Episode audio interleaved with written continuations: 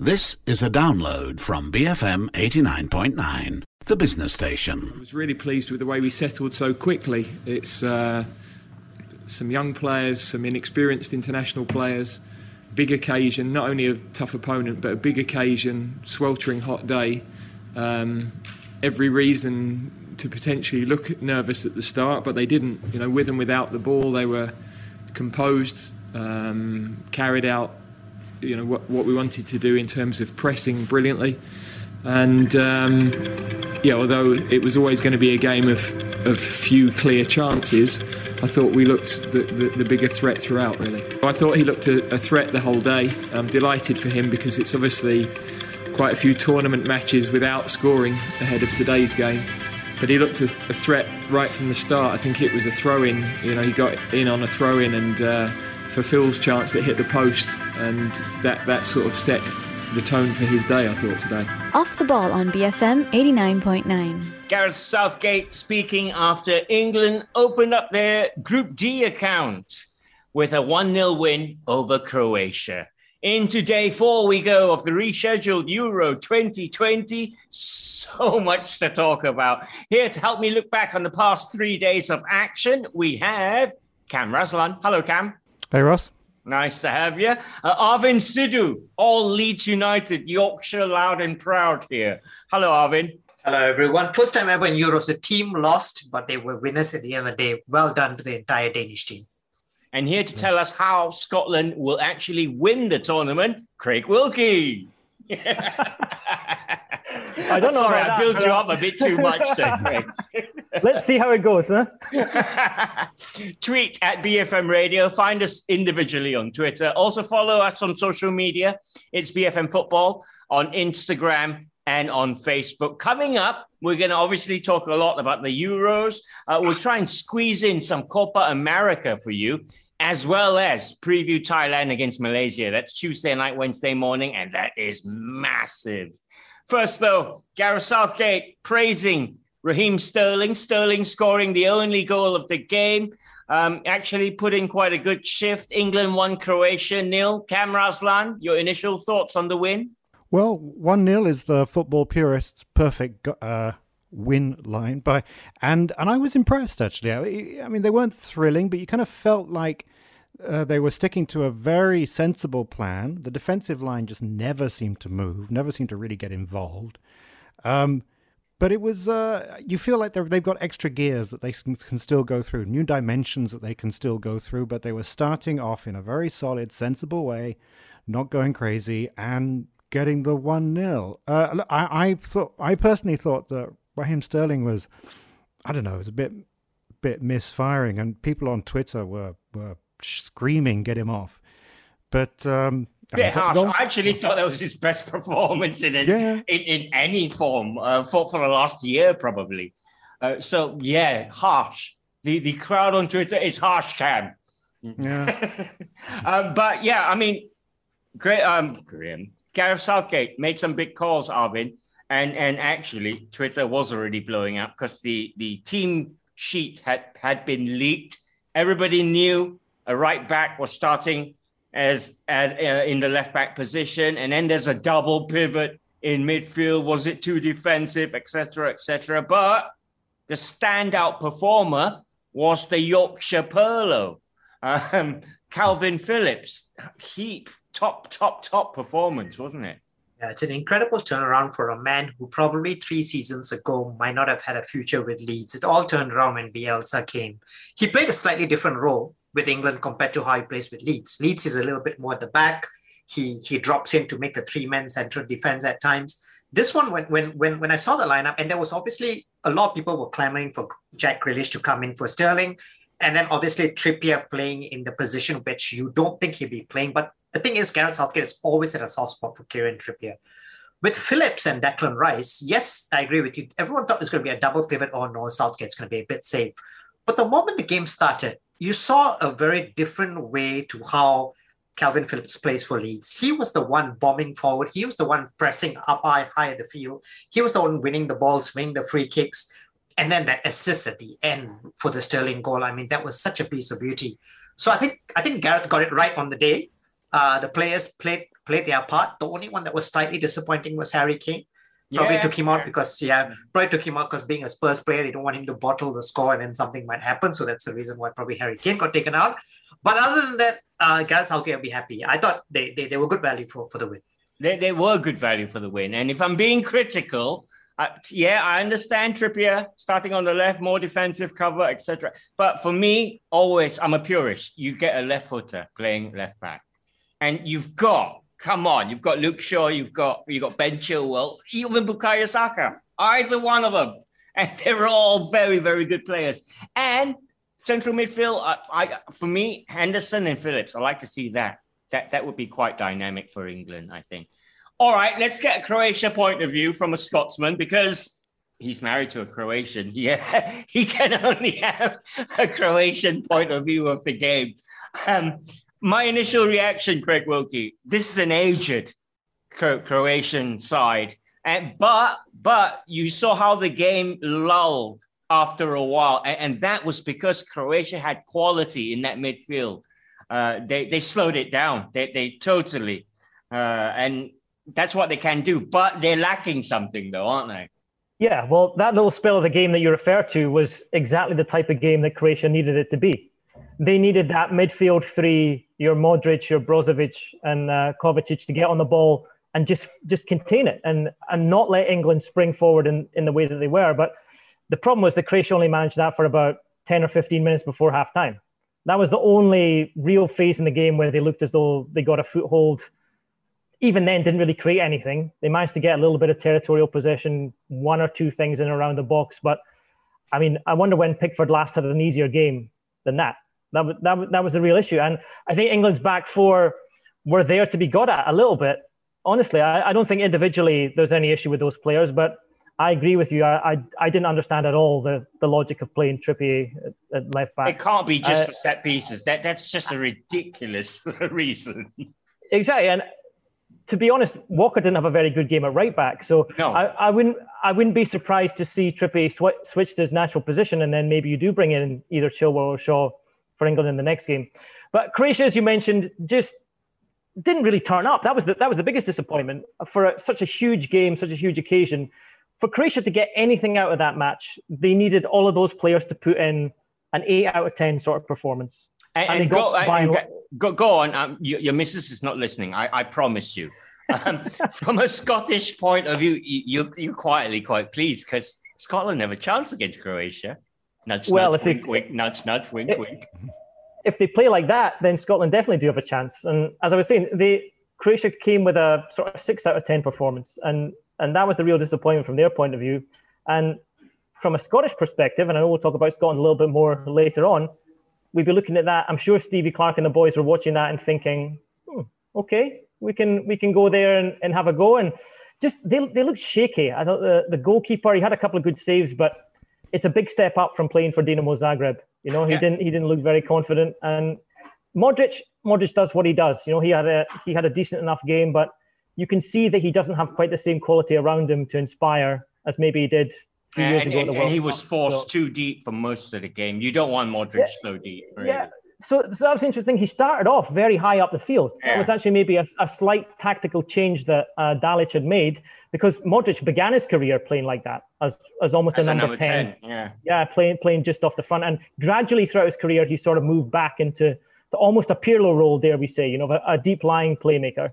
But in the end, I, I think partly tactically he went back, but partly just because he had to try and influence the game. He wasn't going to get on the ball if he was just going to stand up alongside Rebic. So he had to go and try and win something. But no, Croatia just weren't there on the day. So comfortable win for England. But honestly, I, I wasn't for me. It wasn't a statement win for England. No. I wouldn't be getting too carried away just yet as, Yeah. in terms of an England performance. But did more than enough to win the game. More than enough. Yeah, yeah, Gareth Southgate would have thought long and hard for a long time about that starting 11, how he was going to play and all that. But I'll say this I'll say this about this young England squad. Um, this is by far the most likable squad of England players for as long as I can remember, maybe even ever. And, and you can't see this, but all the guys are nodding. Even the Scottish guy nodded a little bit. Yeah, don't, Right. don't say that. I'll never be allowed to go home. I'm honest. This is all right. Um, uh, let's move on then. Uh, group A, obviously, Turkey, Italy got the tournament underway. Not before, not before Andrea but Bocelli just absolutely blew us away with Nessun Dorma, Cam Raslan. Um, yeah, it's it's a nice tune, isn't it? And it's uh, it's the football anthem. Um, but for me, uh, if we can get to the football, Ross, and the little tiny car with the foot with the ball, that was very cute as well. The uh, say cute, I say silly. okay, I I mean, you know, Italy was so impressive. And I, am sorry. Before before you get into that, I like the way uh, Edge uh, socially distanced himself from Bono. I thought that was clever. Uh, yeah, yeah. Uh, representing Ireland, the, the country that's not there, of course. The, uh, but, but, yeah, the, the uh, Italians, they look good. They look good. But I would say a caveat for Italy, and we're going to talk about Belgium later. Also for Belgium, that the first goal was an own goal, and in the case of Belgium, it was just a complete mix-up.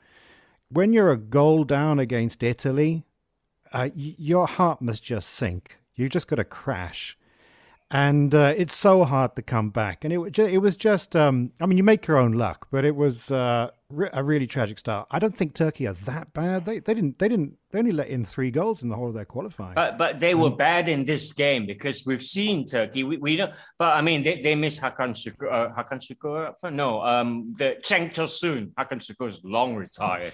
Yeah, but Italy. He's driving an Uber well. now, if I'm not mistaken. No, but this Italy will make you look bad. Uh, and they were relentless. And they kept going forward, which to me was a surprising Italy to see. I mean, they they put they got a goal and they didn't close shop. They kept going. So uh, a tweet, scary. Yeah, a tweet made me laugh about the Italian side. Uh, tweet said, "This is the least attractive Italian squad since the beginning of time."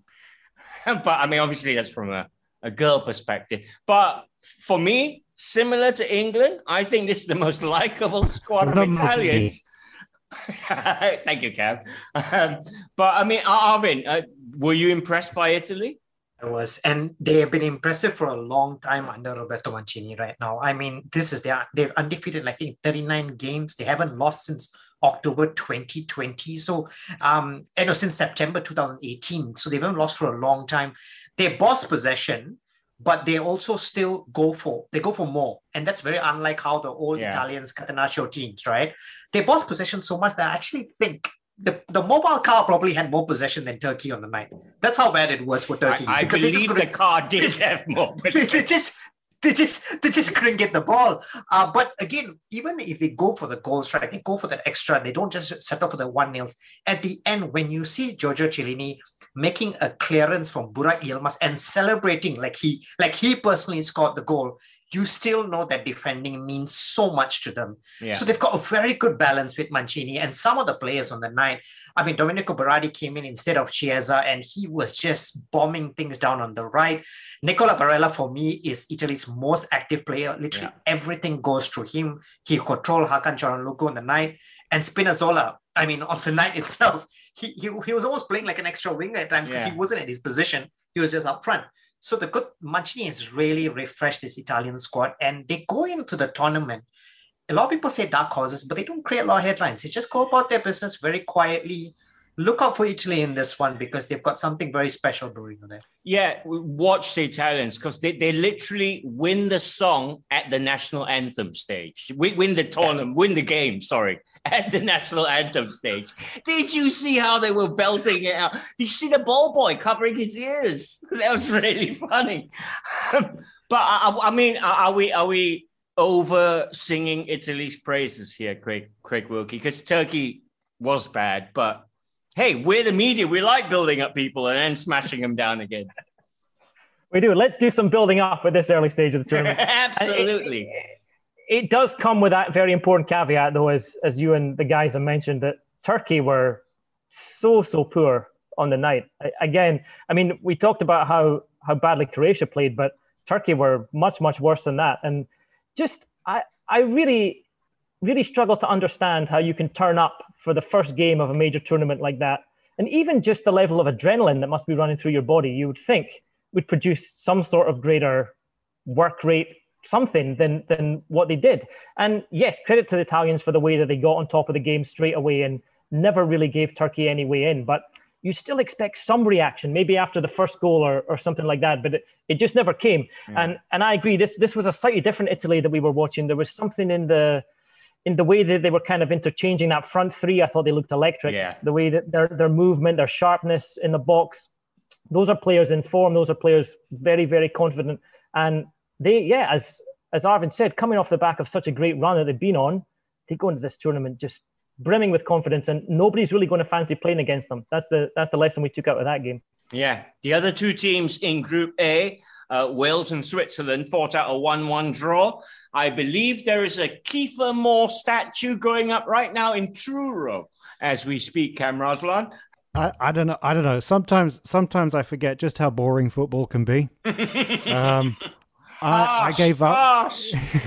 I really was struggling to sort of like engage myself at all, and and the players themselves. I think Wales looked like probably the worst team at, at the tournament so far. I mean, they got, they got the point. They fought back and everything. Well done to Wales, but it was so disjointed, both sides really. And um, I gave up the will to live at the 60 minute mark, so I mi- I missed the equaliser, which must have been thrilling. I, my mother's Welsh, by the way, but uh, I support them in rugby, but not in football. Yeah, a quick word about the Swiss as we go into the break, Arvin. Um, they will have seen this one as two points drop because they would be, along with Italy, I guess, pre-tournament favorites to make it out of the group through. Yeah, yeah, and and they dictated play for most of the first half. I thought the first half they completely dictated play. But then Breel Embolo happened, didn't he? Exactly. So Breel Embolo also was, was very, very very, very little up front. Haris Seferovic was wasteful. He has been he's been yeah, wasteful for a, for for a while right now. But what what they would be so disappointed about right now, Switzerland, is for a team who traditionally is very well structured and is driven quite well. They completely turned off for the goal by Wales when Wales scored. They completely switched off. It was a fastly taken corner, and before you know it, the ball is at the back of the net. So for me, Wales were very, very fortunate. Switzerland two points missed, and again, not surprising. Gareth Bale nowhere to be found. So. and did you see Dan James when he was substituted? I don't Dan know. James played better than Gareth Bale. Exactly. you read into that feistiness or, or petulance. I'm up to you. As we go into our first break, stay tuned. Back with more Euro action. Brilliantly timed. Perfect challenge. What about the counter here? Off the ball on BFM 89.9 did all the hard work. Finish was wide of the post. So elegant with the ball at his feet, so quick as well. Off the ball on BFM 89.9. Thanks for sticking around. Cam Raslan, Arvin Sidhu, and Craig Wilkie here, looking back at the weekend's um, Euro action. Of course, three days of action we've seen, and Group B, Denmark versus Finland, was the midnight game here in Malaysia. Um, of course, um, the whole world will know what happened. Christian Eriksen uh, collapsed. We believe it, it was a heart attack during the game. Um, I thought the moment it happened, we saw human resources at its very best applied by absolutely every. The, the ref, within five seconds, got the medics on. Simon Kjær, the teammate, stopped Eriksen from swallowing his tongue. And then it followed with fans giving the Finland flag to, to, to to guard to to you know to protect Eriksen, his teammates forming a ring around everything. It was it was more than than football cameras, London. It was it was all very emotional. All that.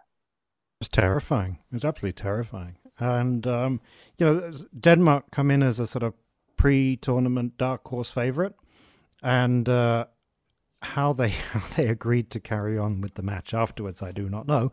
I guess they knew at this point that Eriksen was um, awake and alert, had survived. He was actually, uh, I think one of the doctors has just said that he was actually dead, essentially dead. For for um, you could see when CPR was was being applied, you could you could literally see his legs going up and down, and and then mm. I, I don't know. I mean, it's it's modern day television broadcasting, isn't it? Everything we we saw the sobbing Mrs. Eriksen. I'm not sure if you couldn't really just cut back to the studio and go, guys, you know, but as it turned out, there was a two hour wait for people in the stadium. The game did resume. Uh, Denmark players were given the option of continuing the game there and then tonight, uh, or coming back the next day, I believe, to, to complete it. But then they decided to go ahead after speaking uh, via FaceTime with uh, Christian Eriksen. So they were still in no state to play the game, Arvin, and, and it showed because Finland took advantage, got a narrow 1 0 win, and you can't blame any of the Danish players, really. Uh, it's it's a really emotional. When I watched it, uh, it, it it affects anyone who loves the game because you don't want to see that happen to anyone playing what in doing what they love. And in an evening where it's very unfortunate because this was Finland's first ever victory in the Euros. No one no one will remember that. And and I don't think so. Finland will feel hard done by. They even when they scored, even when Pohjanpalo scored, he he kind of celebrated and he realized that okay, there's bigger things for me to focus on yeah, right now. I'm going to yeah. show the respect that I need.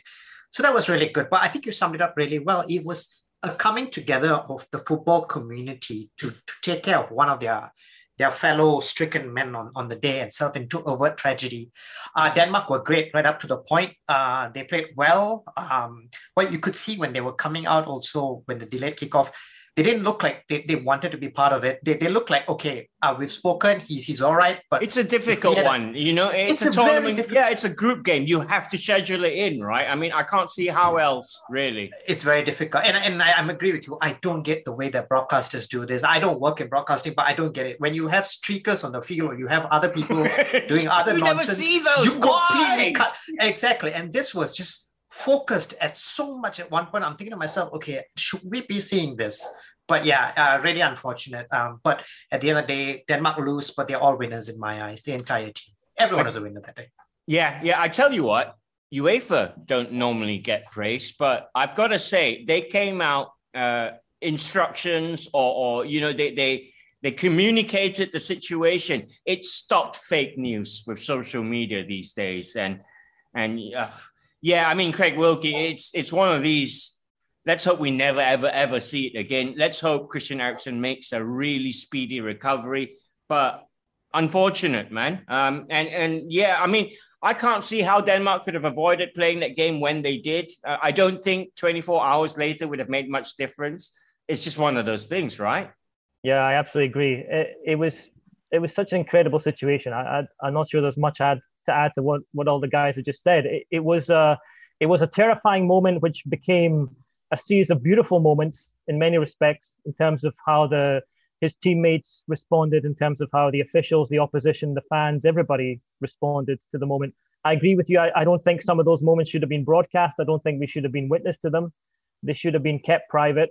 Um, and then it was a very difficult situation for everybody. And UEFA, UEFA take a lot of stick, and sometimes deservedly so. But I don't think they deserve any stick in this situation because uh, what option did they have other than to to give the option of coming out and, and restarting the game or or playing it the next day. Because if they or don't play it the next day, yeah, yeah, because if they don't play it the next day, then you've got to come back at some point in order to finish, and that just messes up everything in terms of, of people's scheduling and the traveling and, and all of that kind of stuff. So I, I think it was the right decision to come back out and play, especially given that they knew at that point that that he was doing okay, and and let's hope and pray that he's continued in his recovery very well since then. And and as you say, no surprise really that they came out just kind of shell shocked and you're just I think you're just kind of stumbling around. Your head's going to be all over the place. Højbjerg's penalty as well. You're going, yeah, no. exactly. I mean, I mean, maybe maybe for a very small amount of time, just the the act of being out on the field, actually, you kind of go into a little bit. You know, the muscle memory takes over, and you're yeah. you will then just be concentrating on the ball and all those things around you. But it's been a very difficult situation for those those players. So let's hope that they can actually recover and yeah. you know get get some counselling or whatever they might need in order to prepare prepare for the next game and and give themselves a fair shot at that. Uh, I yeah. really hope so. Absolutely, because it, Group B is is a tough group. Uh, Cam, sorry. So I mentioned uh, Kasper Schmeichel, uh, the amount of trauma that he has been through in and around stadiums. Um, I think he's a very resilient young man, but um, I mean, who knows what? Yeah. No, what, I mean how he must be feeling all all of that Denmark squad, absolute heroes for me, and and the Finland squad and the fans. They were singing at each other. Finland fans were singing Christian, and the Denmark fans Eriksen, and it was all like really heartwarming. I went through every single emotion during that broadcast. It was amazing. All right, let's try and move on. Uh, group B, as I said, tough group that Denmark and Finland are in because Belgium and Russia are also there. Belgium made light work of Russia in St. Petersburg, no less. Uh, Romelu Lukaku with a brace, dedicating one to to his mate teammate Christian Eriksen, of course. Um, but I mean, it, there was question mark whether it should go ahead and all that, but it did. It had to in the end. And and then uh, Belgium, uh, early early pre-tournament favorites. Um, they look that way, don't they, Arvin? Oh, they do. The Red Devils really laid down the marker. I mean, obviously, the first goal was a mistake in defense by Russia, and the one player you don't want the ball to fall to in that situation is Romelu Lukaku right now. He's literally in the form of his life. Forget Karim Benzema forward, forget Robert Lewandowski. I do not foresee any other number nine that does what Romelu Lukaku does right now. The second one also was a mistake by the goalkeeper. You pushed the ball into Thomas Meunier's path. You, you want to avoid this when you're playing a team like Belgium. And keep in mind, this was a Belgium team that didn't have Kevin De Bruyne. They didn't have Axel Witsel. They, they brought on Eden Hazard much later. So this was a Belgian team that that was missing some key players. The third goal is, is typical Romelu Lukaku. What he does, he drops his shoulder and he just runs like a bulldozer, and you can't stop him. There's nothing you can do at that point. And he's he's perfected his finishing right now. So you might as well just say he's going to score right now. The only blip for them was probably Timothy Castagne getting injured, and I heard he's out for the tournament. He's got yeah. two facial injuries, so that's yeah. been unfortunate. Uh, but then Thomas Meunier comes in and does so well also. So yeah, they I think the Red Devils have really laid down the marker with this one. And like what I said in previous shows, they've been in tournaments where they've made it to to quarterfinals uh, successively. It's that step right now, making it to the semis. The moment that they make it to the semis, it's any chance that they could just win it at the final. Because I honestly believe in these tournaments, most of these tournaments are won at the semi-final stage. So they'll be targeting that, and on that performance, they'll get there to the semis, in my opinion. That, that that's why for me, there's a certain level feelness about this whole Euro tournament. We're going to talk about the Scots and all that later, but Belgium for you, Craig, pre pre tournament favorites, along with the likes of, of France, Portugal. That'd be right, right? It, it was right before the tournament, and it's absolutely right after watching that performance. And it, they've got a little bit of everything. That's that's what would give you such hope and confidence as a Belgian fan. And when they go forward, they just look like they have so many options you know, and those um, Martinez has got those players playing in a system that they they seem to enjoy, everybody seems to trust. And as Arvin was mentioning, you you play as well as that without Kevin De Bruyne in your team. And I I personally believe that Kevin De Bruyne is on form the best player in the world right now. Yeah. I think he's or the most influential player in the world. Yeah. Let's put it that way. I think what he's done over the last maybe one or two seasons puts him right up there. And so if you've got a player like that still to come in and add to your team, then then there's a lot for other other teams and opponents to think about. What I will say though is they weren't tested at all defensively by the Russians, who yeah. put up a, a, very a very poor showing. Again, a few teams that we've mentioned that about, and that is the one area of the team that I look at and you think they are there to be good at. There's not a lot of pace necessarily in that defense. I think if you if you can get them turned, you will create chances against them. So maybe in the later stages, it's going to be a little bit of going out and trying to score more than the opposition, and they're capable of doing that. But they will be slightly vulnerable at the back. I feel. Yeah. 26,264 people in that stadium silenced. Professional job from Roberto Martinez's boys. Right, we're going for our second break. You stay tuned. More Euro stuff after this. Halfway through the first half, they get their noses in front. A little bit of fortune about the goal. Off the ball on BFM 89.9 could be inside the penalty area. Brought down, was he? Referee says penalty. He beaten his man. Off the ball on BFM 89.9. Hey, thanks for sticking around. Cam Raslan, Craig Wilkie, and Arvin Sidhu joining me to look back on the last three days of Euro action. If you've just joined us, you know you can catch up with podcasts on uh, bfm.my or the BFM app or through Spotify, iTunes, whatever takes your fancy, or check out our Facebook uh, page, BFM Football. There you go. Enough plugging for that. Uh, let's go on and talk about the action then. Uh, Group C action. Um, actually, Craig Wilkie tweeted about it, saying you, you don't have to be a hero. You don't need to stay up and watch Austria, North Macedonia. insulting uh, both the Austrians, the North Macedonians, and Malaysian football fans because somebody replied, We're not Pyongyang, this is Kuala Lumpur, Craig, which I thought was super funny. But Austria three, North Macedonia one. I, I, I actually cheered out loud watching it uh, out of bed I, when Goran Pandev scored the equalizer for North Macedonia. 37. Uh, there's pictures of Goran Pandev from 20 years ago when he played against England, and it was David Beckham he was jumping up against for a header. it, it beggars belief. But Cam Raslan, did you see the romantic side of this game? Um, yeah, I mean, I, I, we had uh, Bellingham coming on. Bellingham is what half 17. less than half to you, seventeen, and the other end we got thirty-seven. I actually, I actually, um, I think that Austria could be the dark horse outsider. Um, I thought they played pretty well. The first goal was just amazing. Goal of the tournament so far. Alabas pass to Gregoritsch. That well, do check it out. Uh, wow, a wow moment. And, and, and, and, a good but a good yeah. sign for Austria, I mean, I guess it always happens, is Arnautovic scored and he was very angry. And he's, I don't know what he was angry about, but he's always at his best when he's really angry. he, he's like, uh, dare I say it, he's like a markdown Zlatan, isn't he? um, but they were good. And, and Craig, you, we were saying about that, that Alaba assist, playing a left footer on that left hand side. What do you know, eh?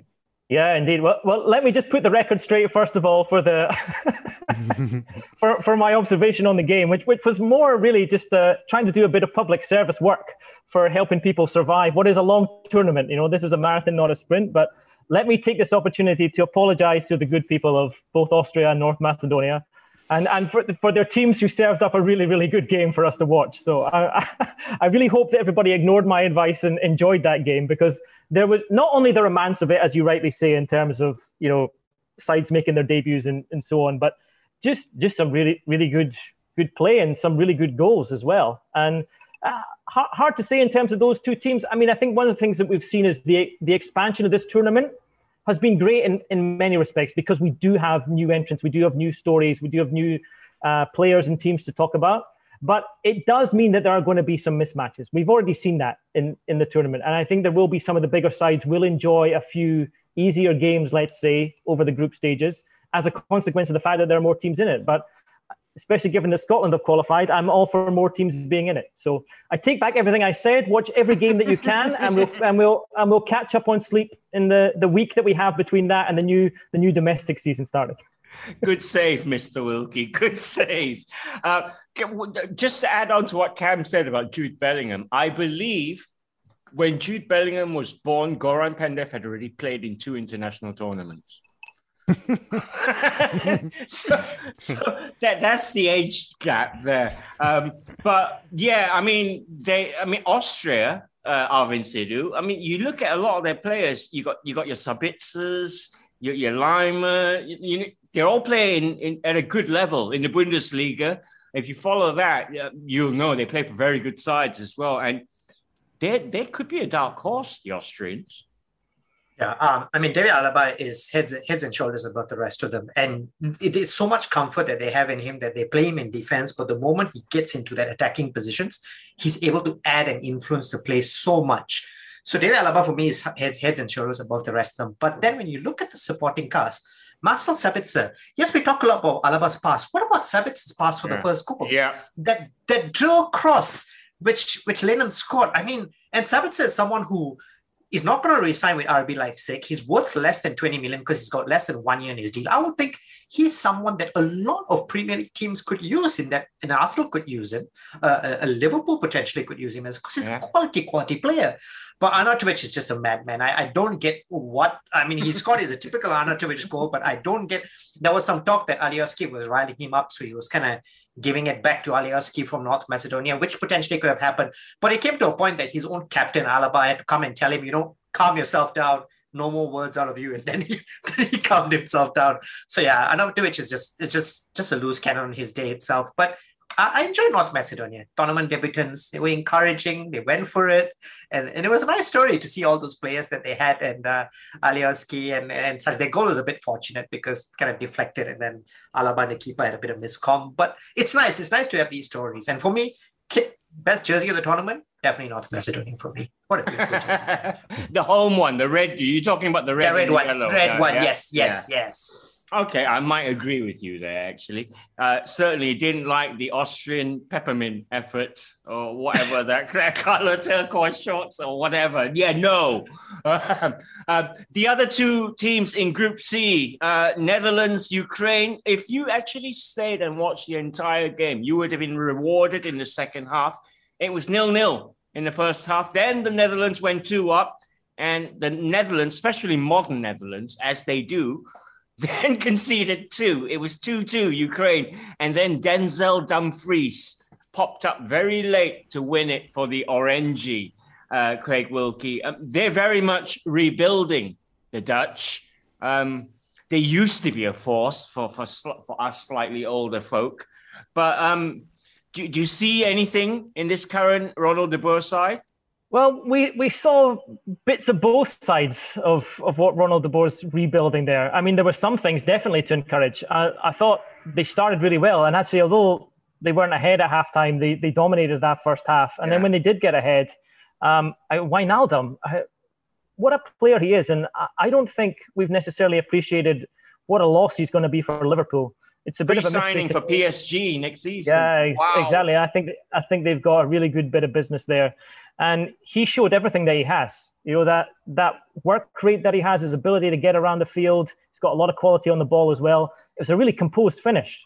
You know, um, it was you would expect him to score, but there was still a bit to do when the ball broke to him. So I think a lot in terms of how the Dutch went ahead and then how they built on that, that would have been um, impressive for the Dutch fans. But then this is what's going to count against them is that lack of concentration. They should never let Ukraine back into the game in the way they did, albeit with a couple of very, very good goals. I mean, yeah. the Yarmolenko one is just a magnificent finish from from so far out, and the, the delivery and the free kick for the header then for the equaliser was was really well flighted too. But you know, they should have been seeing the game out, closing it down by that stage, and giving themselves a comfortable win. Whereas they had to then go and do it all again, and they came up with a winner, but it just shows they're going to be slightly erratic. I think they'll be good to watch, but if they come up against one of the really fancied sides, then I'm not sure they've got quite enough yet to get past one of them.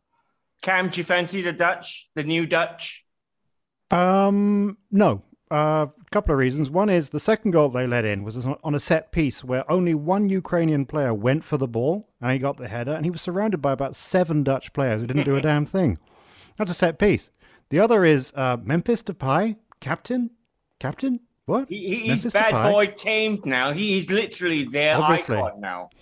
And the finally. I would, I would say that co- they're going to be a COVID casualty, dare I say, because they, this Dutch team are going to be stuck together in a bubble for like a month.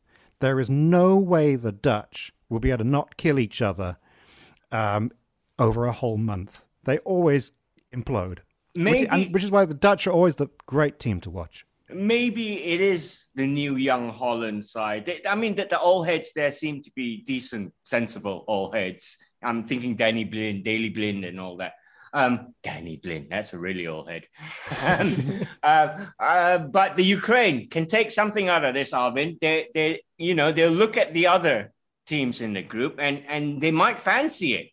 Would and they would have taken a lot of away from from that comeback. I mean, yes, exactly. the Dutch allowed them back in, but before this, the only player that's ever scored in Euros for Ukraine was their manager, Andrei Shevchenko. Now they've got yeah. different they've got different scorers right now. So you've got Yarmolenko. That goal is so so Arjen Robben-esque, isn't it? The way that he kind of curled it on his left into the into the corner. Um, so yeah, I mean they, they'll take a lot of they'll take away a lot from this. I think they, they would have felt really hard done by to to throw it away that they did because when Dumfries scored they could have cleared the ball much better than they did. And yeah. that, that and to have Denzel Dumfries score his first international goal on a header, uh, a right wing back to score a header, you try to think to yourself, okay, we could have done a little bit better with that. And you could see Zinchenko just look like, oh God, we threw this away when we had a we had such a good opportunity. But I agree with you, the Dutch will struggle when they come up against better opposition. There's been a lot of talk about uh, Frank de Boer in the formation, he said, I'm only playing 3 5 2. They had to fly a plane over him and say, go back to the Johan Cruyff 4 3 3. He's still saying, no, I'm playing my 3 5 2. They, they will struggle against big, bigger squads, but they've still got some pretty decent talent there. So yeah, for, for Denzel Dumfries, literally Roy of the Rovers stuff. Roy of the Rovers stuff. All right, final break. We're going to come back and talk about the Scots. Stay tuned. How about this for a stop? Off the ball on BFM 89.9. Sensational stuff. Telepathy between the two. The shot was good, just did not have the dip. Off the ball on BFM 89.9. And we're back. Cam Raslan, Craig Wilkie, and Arvin Sidhu. Looking forward to some of the action you can get. Um, big game tonight, 9 p.m. The other two teams in Group D, England's group, along with Croatia, of course, Scotland and the Czech Republic go head to head. It's been 23 years since the, since the Scots played in a football tournament, Craig Wilkie. I remember Archie Gemmill. Gemmill, what a goal that was against the Netherlands. Um, but yeah, I mean, this is a new breed Scotland. Andy Robertson is the captain. If anything, they're left left back heavy compared to England, um, the Scots. Now, I mean, you've seen both England and, and Croatia in action. Speaking with a Scottish cap on now, you must be quietly confident. Well, I, I don't know what we are. Uh, 23 years, as you mentioned, has been a very long time, about the same length of time since I cut my hair. And uh, MCO length. Exactly. We're, we're still in lockdown with that. And as we approach kickoff in this huge game for the nation, I, there's that wonderful mixture of great excitement and a lot of nerves, and just not really knowing how those players are going to respond to that occasion. They're at home, of course. They're going to be playing at Hampden in Glasgow. There will be fans present there too, which is not something they've experienced in the, the more recent games that they've had in, in qualifying and the friendlies and, and all of that. So hopefully that will give them a lift. Who knows? We might play Robertson at right back the way things are going in, in this tournament. Um, but but I think the players that you mentioned, you know, Robertson, Tierney, McGinn, McTominay, these are guys who have come off a very good season, playing at a very high level, playing consistently. And that's why we should go into to this tournament and into this group with with a bit of hope and a bit of confidence. And Stevie Clarke's a very canny manager. You know, he's he's one of those guys that doesn't get too carried away. You know, you won't see him getting overexcited if we win. You won't see him getting too despondent if if things are not going our way at any stage. So there's a lot of trust in him. He's quite cautious. I don't. I, I would love to see Billy Gilmour start. I think he has. He's got that little bit of stardust, something a bit different. I don't think Clarke will for this first game. I think he'll be kept on the bench, maybe to be brought on later. It will be the tried huge, and tested. You know it. It will, it will it. be. The, it, it, will be the tried and tested, and and it's it's a huge game in the context of the group. And I, I'm not, I'm not sure I, I would wish that that was our first game. In all honesty, I'd probably rather play England or Croatia first. But this is the way it's turned out. And actually, interesting question. You know, wh- why was that game not played last night?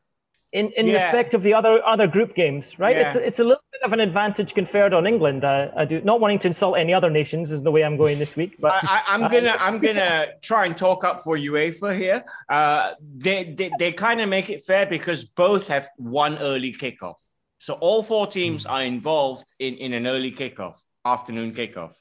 So that's the only fairness but, I can think about it. But I mean, the, I mean, the other games are, are later ones right? You, you you would expect like Scotland's game to have been last night on the same day as England, yeah. albeit late. That's that's the only thing. But you know, let's. It's just such a wonderful thing to to be there to have that interest in a major tournament that that we're going to go out and, and represent the country and just let's hope that they do themselves justice and and they should. You know, I think if you look at those teams on paper, there's a few good players in that Czech squad, no doubt. Especially Souček, I would say, is the danger man. But if you look at it one to eleven, I would say Scotland have a better side and they've beaten them in the last few games. So let's hope we get another victory tonight. Yeah, um, actually, Steve Clarke, canny Steve Clarke, has figured out a way of, of shoehorning both Kieran Tierney and Andy Robertson. I think Tierney plays as like an attacking centre back, normally in a back three, and then yep. Robertson, no problem in his usual position. So they're really strong. And Tierney does attack do, do you fancy Scotland here, or, or, do you think do you think it's a false dawn, Cam Raslan? Don't worry, Craig's not listening. well, I, they got they got a couple of. I mean, they got they're playing at Hampden Park. That's a big advantage. Twelve thousand fans. You can imagine that. It's going to yeah. sound like eighty thousand. Also, the top three are going to get through in most of the uh, the, the yeah four the, of the best finishers. So yeah, yeah, yeah. And I think that that favors then if there's one team that's a clear out and out winner that wins all the way, and then the others can fight it out. Uh, I think that's that's an advantage as well. I'm very I'm really looking forward to this. I'm probably going to go at least to the hour mark before I switch off and, and miss out on Scotland's heroic fight back. Um, And I would like to know from Craig Wilkie what Rod Stewart song will you play in celebration if they win the tournament? Oh, the whole medley. Proclaimers, Rod Stewart, everybody who's ever had a Scottish granny who sung a song, they'll all be on. It's got to be We Are Sailing, right? And then all arms up, lighters on, and everything. Well, you, usually it's We Are Failing, so we'll, we'll take We Are Sailing. very good, very good. Um, Arvin Sidhu, um, I know, I know you you quite fancy the Czechs because they, they've got a pretty good side. Um, Souček, uh, Coufal, or Sufal. Um, but I mean, they're hardworking. They haven't had the best friendly results in the run up to the tournament. So, I mean, Scotland, I think rightly can be confident going into this one, but you never know. The Czech Republic could be like an Austria or something you never know. I mean, the Czech, I mean, all due respect to Scotland and their history, but the Czech has, has traditionally been a, a bigger nation when it comes to football. Uh, right now, I, I honestly believe Scotland has got things more sorted out than the Czechs. The Czechs were kind of up and down. They lost they lost to Italy 4 0, but then they kind of went and beat Albania 3 1. A lot of people talk about the West Ham boys, but they've still got Thomas Kalas at the back, at the centre back. They've got Patrik Schick, who can get a goal or two. At the end of the day, when I look at these two squads, I still feel that technically the Czechs are more talented than what the Scottish bring, but the Scottish bring a lot of a lot of fight, a lot of grit, a lot of organization. And when you have that kind of a scenario, they would be looking at the England and Croatia game and saying, a win here really puts us in a potential to move up. I mean, it will put pressure on Croatia right there. So for me, it's it's sorry, sorry, Craig, but I just see this being a draw. To be very honest, I I, I struggle to see anyone coming out of a victory for yeah, this. But don't discount, yeah. yeah, don't discount the Czechs. It wouldn't be the worst result, a draw, but uh, yeah, Scotland win would make England Scotland so big on Friday. oh man, that would be superb. Um, all right, your chance to also see um, one of the tournament favorites, Spain, in action Tuesday morning. Uh, Tuesday, Group E gets underway. Poland against Slovakia is midnight Tuesday. Spain against Sweden is 3 a.m. And then on Wednesday morning, Hungary versus Portugal. Group F is the group of death. The game of the group stages of any group stages at any given time in any football tournament. Have I built it up big enough? France versus Germany. Phew. Wednesday, 3 a.m. It's a big, big, big, big, big game. Um, we're not going to even begin to preview those. Those are too far away. We'll talk about those on Friday. But there is a big game, another big, big, big, big, big game coming up. Thailand against Malaysia in the Asian World Cup qualifiers. Um, as it stands at the moment, Thailand are third in Group G. Malaysia group uh, just goal difference separating the sides in fourth. A win would push Malaysia up to third and give them one leg into the Asian Cup in 2023. They would uh, forego one round of qualifiers, I believe. So that's big. That's progress. Um, the, the World Cup qualifiers is out the window now. But um, Arvin, looking at this one, do you fancy it? What can Tan Cheng Hoe do different, you think? Uh, will it be the same squad? And plus, also, so many questions for you to answer. A lot of hoo ha about naturalized players, huh? Yeah, there is. I mean, I mean, the, in the last game, I mean, De Paula, I, I, was reading the amount of comments that were made about how he wasn't putting a, he wasn't putting a shift in. There was a real big concern for them. Uh, if they, the, the, the, my concern from from Malaysia is that they, uh, from what I was reading, they've lost all their four fixtures in 2021 so far. Right, uh, they, they did well in 2019. They did not play at all last year because of obviously in COVID. And when you're in that kind of run of form, the longer it goes, and the fact that games are spread out further, the harder it is to turn it around. So for me, that's going to be their concern. Um, but again, when the starting lineup, what do you look at? You look at Zafwan being there, you look at Brendan Gan being there. The last game was really unfortunate with the penalty decision. Let's not even get there. Uh, but Thailand, I mean, they've always been traditionally quite well off. Um, they showed early, they showed early in Group C before their performances started slightly dropping off, if I'm not mistaken. So they still got show signs that they've got promise. So I think Malaysia's got to be a bit careful about this. But the the naturalized players kind of they kind of need to pull their weight a little bit based on what happened the last game. I feel yeah, I, save I, themselves from the fans wrath. I, I just want to point this out about the natural all that talk about naturalized players. For me, look, if one of your parents is Malaysian, you're Malaysian, right? And that's the majority of those players. I'm, I'm talking about your Brendan Gans, your Dion Cools. All those have a Malaysian parent. The only three totally imported people are Liridon in midfield um, De Paula up front, and Sumareh. Now, I, I know Sumareh since the time when he was literally a little sprog, 10, 11, 12. He's grown up in Malaysia. He's went schooling here. He speaks perfect Bahasa Malaysia. So that's what I have to say about naturalized players. Uh, come on, Malaysia. Cam, can we win? Can we win, Cam? Um, I, I when was the last time I, I saw a Malaysian victory? Uh, it's been a while. 2019. I, this 2019. Yeah. Right. I I watched a fair bit of uh, the Vietnam match, and that was uh, it was very sad. Um, yeah, uh, I don't know. VAR, I need. Uh, we need VAR. All right, enough about that. Uh, just a quick word about Copa America, uh, which is also going on. Kicked off on Sunday. Um, it's it's a sad Copa. It was originally supposed to have taken place um, in Argentina uh, and and uh, Colombia yeah, in Colombia. And then it got taken away because of the current COVID situation. It's gone to Brazil, where the COVID situation isn't much better. But uh, anyway, it's going ahead. Uh, Brazil are in Group B. They kicked off the tournament with a 3 0 win over Venezuela. What I find most astounding about this game is I was looking at the stats, Craig Wilkie. Fred of Manchester United played 85 minutes. He played 85 minutes in Brazil, 1 3 0. Fred of Manchester United. what, what is it that you find surprising about that? Fred!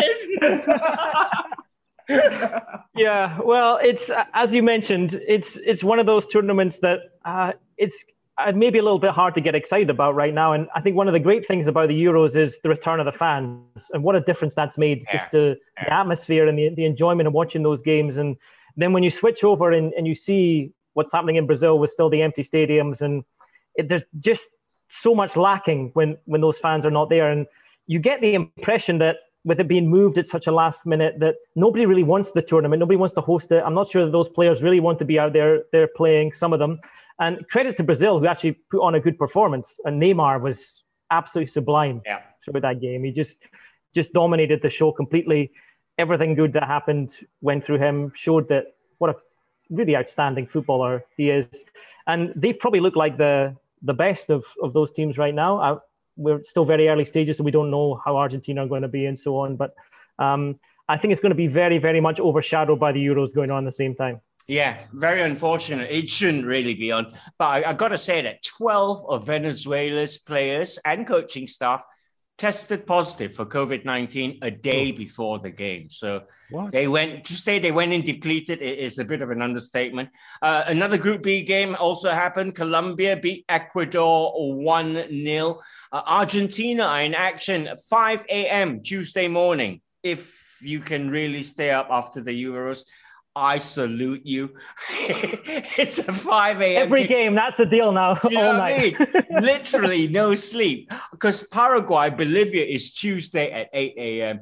That, in a nutshell, is your Copa America. Sorry, we can't spend more time on it. But as it goes deeper into the tournament, there'll be more talking points. We will cover it more. For now, I've got to say thanks to the guys. So thanks, Cam Raslan. Thank you. Thank you.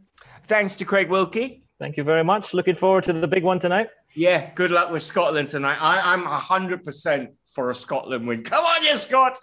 And uh, thank you. Good night, Arvin Sidhu. Thank you, everyone. Have a good week ahead. Yeah, have a great week. I'll speak to you guys on Friday. Bye now. Off the ball every Monday at 8 p.m. on BFM 89.9. Thank you for listening to this podcast. To find more great interviews, go to bfm.my or find us on iTunes. BFM 89.9, the business station.